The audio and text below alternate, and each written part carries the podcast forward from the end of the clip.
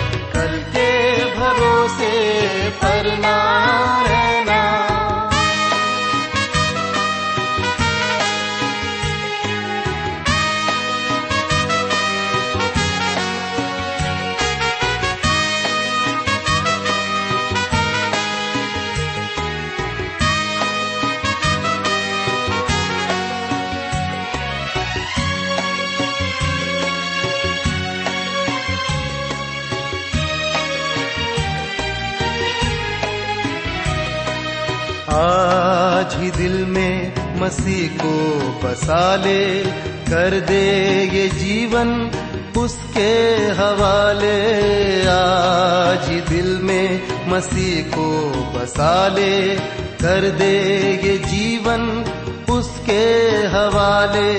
होंगी बहारें, जीवन में तेरे होगा सफ़र ये सुहाना। कल के भरोसे ना रहना, कल का भरोसा कभी ना करना। कल क्या होगा, किसी ने न जाना, किसी ने न जाना। प्रिय मित्र यीशु के पवित्र और मधुर नाम में आप सबको मेरा नमस्कार। मैं कुशल पूर्वक हूँ और मुझे विश्वास है कि आप सब भी परमेश्वर की निकटता में रहते हुए कुशल पूर्वक हैं और आज फिर से परमेश्वर के वचन में से सुनने और सीखने के लिए तैयार बैठे हैं। मैं आप सभी का इस कार्यक्रम में स्वागत करता हूँ और अपने उन सभी नए मित्रों का भी जो पहली बार हमारे इस कार्यक्रम को सुन रहे हैं। मैं आप सबको बता देना चाहता हूँ कि इन दिनों हम नए नियम की पत्री, फिलिपियों की पत्री से अध्ययन कर रहे हैं और पिछले अध्ययन में हमने पॉलुस के द्वारा लिखी इस पत्री की पृष्ठभूमि को देखा, और आज हम फिर अपने अध्ययन में आगे बढ़ेंगे, और अध्याय एक उसके दो पद से आरंभ करेंगे। लेकिन इससे पहले आइए हम सब प्रार्थना करें, और परमेश्वर से आज के अध्ययन के लिए सहायता मांगे। हमारे जीवित और सामर्थ्य पिता परमेश्वर हम आपको धन्यवाद देते हैं पिताजी आज के सुंदर समय के लिए, जिसे आपने हम सबके जीवन में दिया है, ताकि हम आपके जीवित वचन का अध्ययन कर सकें। इस समय जब हम आपके पवित्र वचन में से सुनते और सीखते हैं मनन चिंतन करते हैं, विचार विमर्श करते हैं। हमारी प्रार्थना है कि आप हमारे हर एक श्रोता भाई बहनों को अपनी बुद्धि, ज्ञान और समझ प्रदान कीजिए, ताकि जब हम आपके वचन को सुनते हैं, निश्चित रूप से आपका वचन प्रत्येक के जीवन में कार्य कर सके। जिस प्रकार आपने फिलिपी की कलिसिया को आशीषित किया, हमारे भाई बहनों और माता पिताओं को भी आशीषित करें। यदि कोई बीमार है, निराश है, चिंतित है, परेशान है तनाव में है, किसी न किसी रूप से अपने जीवन को समाप्त करने की योजना बना रहा है। पिताजी, आप उन सबसे बातचीत करें, ताकि हर एक जीवन इस बात को समझ सके कि ये सब आपकी रचना है। आपने सबको बनाया है। आप सबसे प्रेम करते हैं और चाहते हैं कि प्रत्येक जीवन बच जाए और आपको ग्रहण कर ले। आज के इस अध्ययन पर हम आपकी विशेष आशीष चाहते हैं। प्रार्थना यीशु के नाम से मांगते हैं। आमीन। प्रिय मित्रों, हम देखते हैं कि पौलुस को दर्शन में एक पुरुष ने मकी दुनिया जो स्थान का नाम है, बुलाया और पौलुस बढ़ चला और फिलिपी नगर के कलिसिया की स्थापना की। वह कलिसिया, पौलुस जिससे बहुत प्रेम करता है और कलिसिया भी उससे प्रेम करती है। उन्हें जब समाचार मिला कि पॉलुस रोम नगर में एक कैदी के रूप में है, जेल में है। तो उन्होंने अपने पास्टर, अपने दास और सेवक को भेंट लेकर उसके पास भेजा। प्रति उत्तर में पॉलुस उन्हें प्रोत्साहन का एक पत्र लिखता है, जो हम फिलिपी की पत्री के नाम से पढ़ते हैं। पिछले अध्ययन में हमने एक अध्याय का एक पद देखा। आज हम फिलिपियों की पत्री एक अध्याय उसके दो पद को देखेंगे। तो आप मेरे साथ निकाल लीजिए। फिलिपियों की पत्री एक अध्याय उसका दो पद लिखा है। हमारे पिता परमेश्वर और प्रभु यीशु मसीह की ओर से तुम्हें अनुग्रह और शांति मिलती रहे। ध्यान दीजिए, तुम्हें अनुग्रह और शांति मिलती रहे। पॉलुस के प्रत्येक पत्र में यही अभिवादन है। वह अनुग्रह और शांति इसी क्रम में रखता है। ये शब्द पौलुस के युग में अभिवादन के शब्द थे। अनुग्रह, यूनानी अभिवादन का शब्द था। और आज भी ऐसा ही है जैसे हम नमस्कार कहते हैं। परंतु आज अभिवादन करने वालों के मन में इसका अर्थ नहीं है। वो नियम पूरा करने के लिए नमस्कार कह देते हैं। परंतु परमेश्वर जब कहता है, अनुग्रह हो, उसका अर्थ है अनंत जीवन। यही उसका अनुग्रह है। और तब हम देखते हैं शांति। शांति अनुग्रह के बाद आती है। उससे पहले कभी नहीं। शांति शब्द इब्रानी भाषा के शालोम से निकला है। यरूशलेम का अर्थ है शांति का नगर। परंतु वह नगर सदैव ही युद्धों का नगर रहा है। आज भी यरूशलेम संसार की आँख का कांटा है। यरूशलेम या संसार में कभी शांति नहीं हो सकती जब तक कि शांति का राजकुमार न आए। शांति का राजकुमार प्रभु यीशु है। तथापि विश्वासियों को परमेश्वर के अनुग्रह से शांति प्राप्त होती है। रोमियो की पत्री अध्याय पाँच, उसके एक पद में पॉलुस कहता है अतः जब हम विश्वास से धर्मी ठहरे तो अपने प्रभु यीशु मसीह के द्वारा परमेश्वर के साथ मेल रखें। यह मेल ही विश्वासी की शांति है, क्योंकि प्रभु यीशु हमारे लिए मरा और हमारा दंड चुकाया, और अब परमेश्वर अपने अनुग्रह से हमारा उद्धार करता है। बाइबल में लिखा है कि पाप की मजदूरी मृत्यु है। जिस प्रकार प्रत्येक व्यक्ति काम करता है और उसका वेतन अर्थात मजदूरी पाता है, उसी प्रकार हम इससे प्रत्येक मनुष्य जो पाप करता है, हर एक को उसकी मजदूरी मिलनी चाहिए और मजदूरी है मृत्यु। परंतु हमारे प्रभु यीशु ने उस मृत्यु को अपने ऊपर ले लिया और हमें उस मृत्यु से बचा लिया। हम अपने उद्धार के लिए परमेश्वर को कुछ दे नहीं सकते। सच तो यह है कि हमारे पास है ही क्या कि हम परमेश्वर को कुछ दें। हमारे पास तो केवल पाप है। प्रभु यीशु ने उन पापों का दंड चुकाया कि परमेश्वर हमें ग्रहण कर ले और वह आपको ग्रहण करता है। यह कितनी खुशी की बात है। इस उपद्रवी तनावपूर्ण संसार में, परीक्षा के संसार में, जिसमें जो बुराइयों से भरा है, प्रतिदिन हत्याएँ, चोरी व्यविचार और घमंड की बातें हम सुनते हैं। हम उसमें परमेश्वर के शांति का अनुभव अपने मन में पाते हैं। जब हम उसे ग्रहण करते हैं, तब मेरे मित्रों, यह शांति परमेश्वर की है, जो वह उन्हीं लोगों को देता है, जिन्होंने प्रभु यीशु को ग्रहण किया। और अपना उद्धारकर्ता माना है।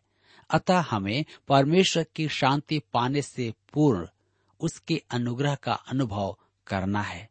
यह अनुग्रह और शांति हमारे पिता परमेश्वर और प्रभु यीशु मसीह की ओर से मिलती रहती है। अब मैं एक आध्यात्मिक प्रश्न पूछता हूँ। क्या पौलुस त्रिएक परमेश्वर में विश्वास नहीं करता है?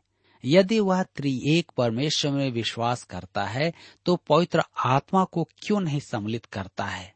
इसका कारण है कि फिलिपियों की कलिसिया में पवित्र आत्मा पहले से ही था। वह उन विश्वासियों में अंतर्वास करता था। पौलुस पिता, पुत्र और पवित्र आत्मा में विश्वास करता था और यहाँ वह अति स्पष्ट है। फिलिपी के विश्वासियों के लिए पौलुस की उदार भावनाएँ। हम देखेंगे फिलिपियों की पत्री एक अध्याय, उसके तीन पद में लिखा है, मैं जब जब तुम्हें स्मरण करता हूँ, तब तब अपने परमेश्वर का धन्यवाद करता हूँ। मेरे प्रियो, ध्यान दीजिए, वह अपने पत्र का मुख्य भाग अति सहद्रता से आरंभ करता है। इससे पॉलुस और फिलिपी की कलिसिया के मधुर संबंध प्रकट होते हैं। आज विश्वासियों में ऐसे ही संबंध होना चाहिए। विशेष करके पास्टर और कलिसिया के बीच में। जब भी वह किसी के मुँह से फिलिपी नाम सुने तो वह परमेश्वर को विश्वासियों के लिए धन्यवाद कहेगा। यह एक अति महान बात है कि कलिसिया पौलुस से प्रेम करती है और पौलुस कलिसिया से प्रेम करता है। आज हम सब के लिए भी एक अच्छा उदाहरण है कि हम कलिसिया में होकर परमेश्वर के दासों के साथ प्रेम करें। ताकि हमारी कलिसिया बढ़ने पाए। मुझे किसी ने किसी संस्था से पत्र लिखा, वे चाहते हैं कि मैं उनके लिए कुछ करूँ, यह उचित ही है, परंतु जो मैं कहना चाहता हूँ वह यह है कि उनके पत्र के आरंभ में वे लिखते हैं, मैं आपको स्मरण करके परमेश्वर को धन्यवाद देता हूँ। मैं नहीं जानता कि वे वास्तव में ऐसा करते हैं या नहीं, परंतु वे मुझे निवेदन के लिए तैयार करते हैं। ऐसी कलिसिया की सेवा करना कैसे सौभाग्य की बात है? और ऐसा व्यक्ति होना भी एक महान बात है, जिसके विषय में ऐसा कहा जाए। जब जब तुम्हें स्मरण करता हूँ, तब तब अपने परमेश्वर को स्मरण करता हूँ। यदि पौलुस उस कलिसिया के लिए और कुछ न कहे तो उसकी प्रशंसा में इतना ही बहुत है।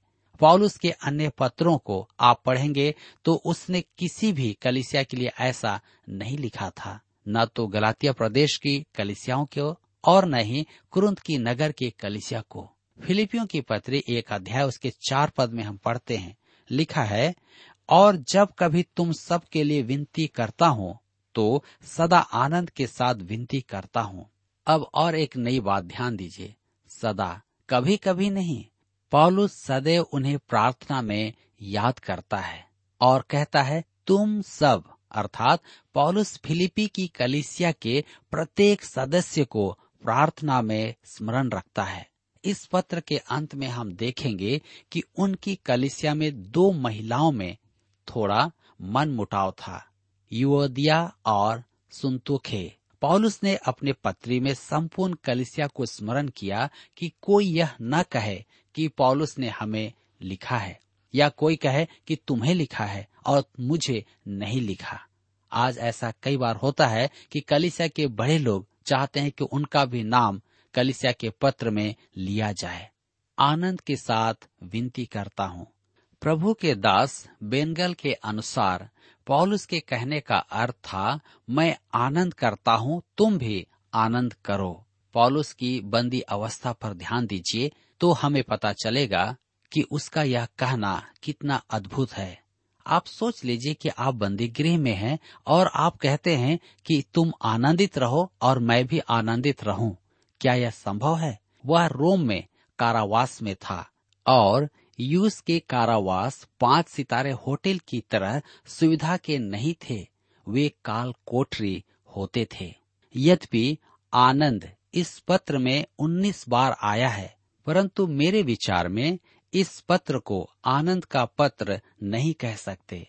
यदि हम ऐसा शब्द खोजे जो सबसे अधिकतम या अधिक काम में लिया गया है तो हमें प्रभु यीशु का नाम लेना होगा, क्योंकि वह शब्द चालीस बार से अधिक इस पत्र में आया है। वह इस पत्र का केंद्र भाग है। वही तो है जो आनंद का स्रोत है। अतः हमें आनंद की अपेक्षा प्रभु यीशु पर ध्यान देना चाहिए। जैसा हम देखेंगे, मसीही जीवन का आधार प्रभु यीशु से संबंधित है। मेरे प्रियो, मसीही जीवन शैली उससे संबंधित है। मसीही जीवन का मोल उससे संबंधित है। मसीही जीवन का सामर्थ्य ही वह है। और सच तो यह है कि विश्वासी के जीवन का आनंद प्रभु यीशु के साथ व्यक्तिगत जीवन है। हम कलिसिया के या कलिसिया में बाहरी साधनों से आनंद लाना चाहते हैं। हम कार्यक्रमों का आयोजन करके सबको आमंत्रित करते हैं। आओ और आनंद लो। हम भोज का आयोजन करते हैं और कहते हैं, आनंद आया। सच तो यह है कि आनंद बाहरी बातों पर निर्भर नहीं करता। सच्चा आनंद मनुष्य की आंतरिक अवस्था पर निर्भर करता है। जीवन के प्रति उचित दृष्टिकोण पर निर्भर करता है। यदि आप अपने जीवन के प्रति शिकायत और कुड़कुड़ाना रखते हैं तो आपको निश्चय ही आनंद प्राप्त नहीं होगा। आप कलिशा के भोज में उपस्थित हो सकते हैं और आपका कुछ मनोरंजन हो जाएगा। परंतु वह सच्चा आनंद नहीं है। परंतु यदि हम परमेश्वर की इच्छा में हो, चाहे परिस्थितियाँ कुछ भी क्यों ना हो, वह सच्चा आनंद बना रहेगा। आज लोग बाहर से शांति और आनंद को पाना चाहते हैं और यही कारण है कि बहुत से लोग सिनेमा घरों में, मनोरंजन के स्थान में, शराब के खाने में जाते हैं ताकि उन्हें शांति मिले। यह असंभव है। परमेश्वर का वचन कहता है यहुना रचित सुसमाचार में कि मैं तुम्हें शांति दिए जाता हूँ, अपनी शांति तुम्हें देता हूँ। जैसे संसार देता है, मैं तुम्हें नहीं देता। जी हाँ मनुष्य का शांति थोड़े समय के लिए होता है, आनंद थोड़े समय के लिए होता है, परंतु परमेश्वर जो हमें आनंद और शांति देता है, ये हमेशा के लिए है। इसीलिए वह कहता है कि मैं संसार के जैसे तुम्हें नहीं देता। मेरे प्रिय मित्र, क्या आज आप उस संसार की शांति की तलाश में हैं, उस आनंद की खोज में हैं, या आप उस अनंत आनंद को पाना चाहते हैं? पॉलुस उन्हें लिखता है, जब कभी तुम सब के लिए विनती करता हूँ तो सदा आनंद के साथ विनती करता हूँ। पॉलुस के लिए प्रार्थना का समय, यातना का समय नहीं था। उसने यह नहीं लिखा, मुझे तुम्हारे लिए प्रार्थना का कष्ट उठाना पड़ता है। जी नहीं, उसने कहा, मैं बंदी गृह में हूँ, तुम्हारे लिए प्रार्थना करना बड़े आनंद की बात है। मेरे फिलिपी के भाइयों, मैं बहुत आनंदित हूँ। जी हाँ ऐसा करने से मुझे आनंद प्राप्त होता है। अब उन्हें यह बताकर कि वह उनके लिए परमेश्वर को धन्यवाद देता है, वह उसका कारण भी बताता है। तो आइए हम पढ़ें फिलिपियों की पत्री, एक अध्याय उसके पाँच पद में। वह लिखता है, इसलिए कि तुम पहले दिन से लेकर आज तक सुसमाचार के फैलाने में मेरे सहभागी रहे हो। सुसमाचार के फैलाने में मेरे सहभागी। अब हम इस पत्र के एक अत्यधिक महत्वपूर्ण शब्द को देख रहे हैं और हमें इसे अनदेखा नहीं करना है। यह शब्द कलिसिया में वरन बाहर भी बहुतायत से काम में लिया जाता है। मेरे विचार में अधिकांश लोग इसका अर्थ नहीं समझते हैं, इसलिए इसका दुरुपयोग भी करते हैं। वर्षों पूर्व मुझे एक स्थान में वचन सुनाने के लिए बुलाया जाता था, जब वहाँ के बड़े अध्यक्ष ईस्टर के पर्व में मुझे सुसमाचार सुनाने के लिए आमंत्रित करते थे तो वह एक मसीही डॉक्टर थे। वक्ता के आसन पर लिखा होता था, भोजन, मनोरंजन, सहभागिता। ये तीन बातें आरंभिक कलिसिया की थी। और मेरे विचार में इस स्थान को ऐसी गर्वक्ति नहीं करना चाहिए था जैसा वे करते हैं। भोजन के लिए तो उनके पास मुर्गी और सख्त मटर होते थे और मनोरंजन के लिए अशिष्ट चुटकुले। उनकी सहभागिता थी, किसी की पीठ पर हाथ रखकर कहना, हेलो, दोस्त व्यापार कैसा चल रहा है? आप कैसे हो? मेरे प्रियो, बाइबल के अर्थ में यह सहभागिता बिल्कुल भी नहीं थी। बाइबल में सहभागिता का अर्थ है विश्वासियों द्वारा मसीह की बातों को एक दूसरे के साथ बांटना। सहभागिता में तीन बातें होती हैं। ध्यान दीजिए। पहला, मसीह के संबंध में महान सत्यों को बांटना। दूसरा, मसीह के लिए सहकर्मी होना। यही कारण है कि पॉलुस का अभिप्राय सहभागिता से यही था कि बाइबल पढ़ना, बाइबल अध्ययन करना या साथ में प्रार्थना करना या प्रभु भोज खाना और भेंट उठाना। पॉलुस इन बातों को सहभागिता कहता है, जिसका परिणाम होगा मधुर सहभागिता, मसीह के संगी होना। यह सच्ची सहभागिता है। और पॉलुस कहता है कि वह कलिसिया उसकी सहभागी थी। उसने उन्हें सुसमाचार सुनाया था। उन्होंने सहानुभूति से पूर्ण पॉलुस को भेंट भेजी और उसकी भौतिक आवश्यकताओं की पूर्ति सदा ही की थी। अब, जब वे एक साथ थे, तब उनमें मधुर संगति थी। पहले दिन से लेकर आज तक पौलुस ने पहले ही दिन से उनकी अति उत्तम संगति का आनंद उठाया था। उस दिन उसकी भेंट लुदिया और उसके साथियों से नदी अर्थात झील के किनारे हुई थी, जब वे वहाँ पर प्रार्थना कर रहे थे। और इसीलिए पॉलुस कहता है कि पहले दिन से लेकर अब तक, यानी कि आज तक वह आनंदित है।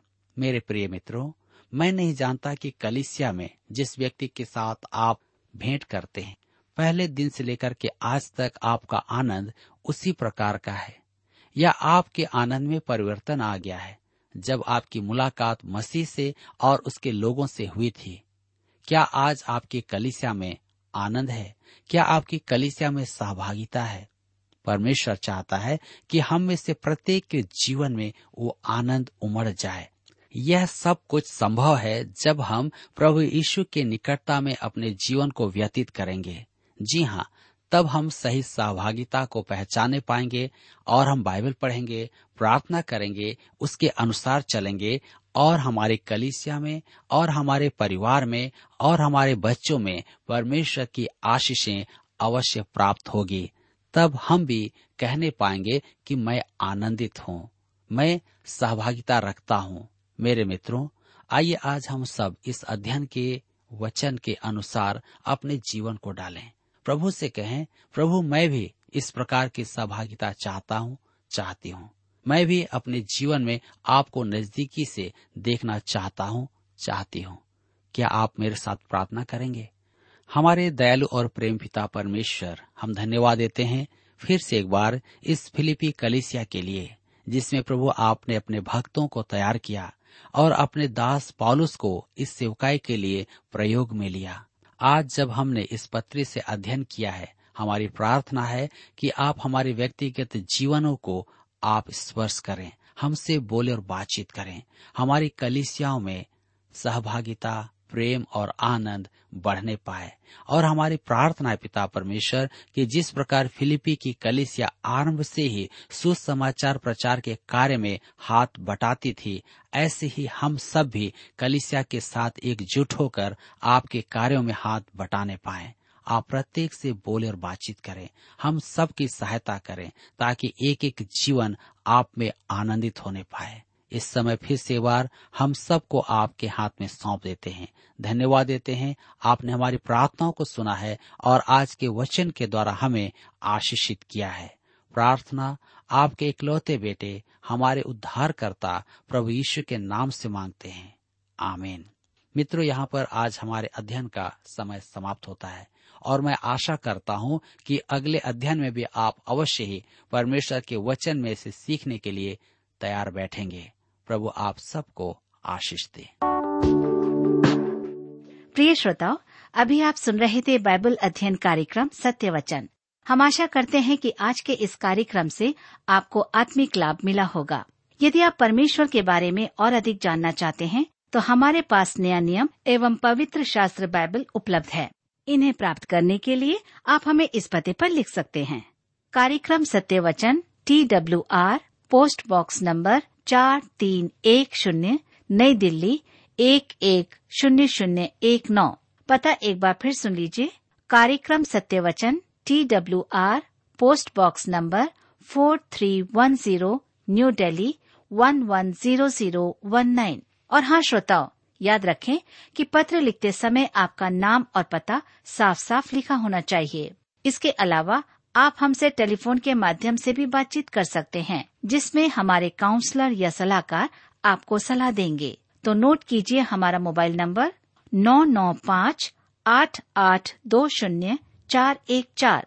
याद रखें double nine five eight eight two zero four one four और हमारा दूसरा नंबर है zero nine six five one four double three three nine seven याद रहे शून्य नौ छ पाँच एक चार तीन तीन तीन नौ सात। इसके अलावा आप हमसे ईमेल के द्वारा भी संपर्क कर सकते हैं। हमारा ईमेल आईडी है Hindi T T B at T W R dot I N Hindi T T B at T W R dot I N श्रोताओ, इस कार्यक्रम को आप हमारे website radio eight eight two dot com पर भी सुन सकते हैं। इस website radio eight eight two dot com के बारे में अपने मित्रों को भी सूचित कर दें। और अब इसी के साथ हमारे कार्यक्रम का समय यहीं पर समाप्त होता है। अगले कार्यक्रम में आपसे फिर मुलाकात होगी। तब तक के लिए हमें आज्ञा दीजिए। नमस्कार। मुझे अपना दीदार पहचान दे दो। मुझे भक्ति करने का कुछ ज्ञान दे दो। मुझे अपना दीदार पहचान दे दो। मुझे भक्ति करने का कुछ ज्ञान दे दो। हे यीशु, मुझे तुम अपना बना लो। मुझे सेवा करने का वरदान दे दो। हे यीशु, मुझे तुम अपना बना लो। मुझे सेवा करने का वरदान दे दो। मुझे अपना दीदार पहचान दे दो। मुझे भक्ति करने का कुछ ज्ञान दे दो।